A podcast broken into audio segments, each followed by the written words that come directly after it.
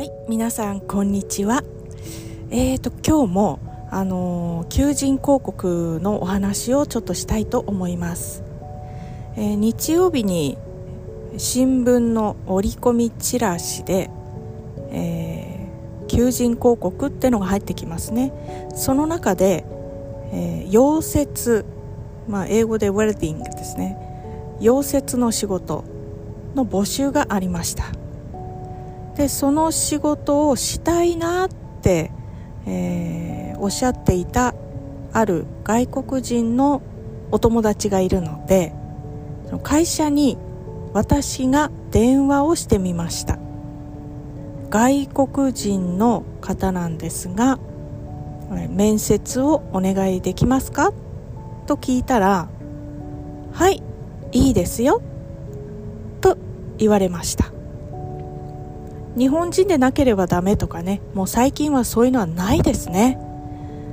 で、えー、経験はありますか？溶接の仕事の経験はありますか？と聞かれました。残念ながらそのお友達は別の仕事をしています。塗装関係なんですけど、溶接の仕事の方がお給料がいいんですよね。なぜかというと、難しい技術がいる仕事であるということと、少し危険なんですよね。あのー、まあ目目を痛める可能性がありますね。とてもあの強い光が出ますから、まあ、火花っていうんですかね、ああいうのが出るので、えー、あとやけどとかね、そういう危険があるので、あのーお給料がね、とてもいい、いいんですよね。高いお給料がもらえるということなんです。で、えー、大体の会社では溶接のお仕事はですね、経験のある人を雇いたいと考えています。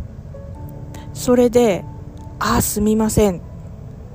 そのお友達はあの溶接の仕事をしたいと、あのだいぶ前からあのおっしゃってたんですけれども、残念ながら溶接の仕事をした経験はありませんと言いました。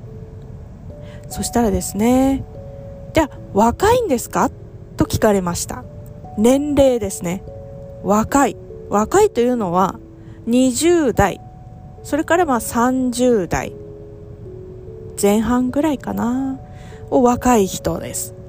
で、若い人はまあ経験がなくてもあの教えて、まあ、仕事の、の仕方をね教えて、それから教えた後できるようになってから長い年数働くことができますね。その後それは会社にとってはとてもいいことです。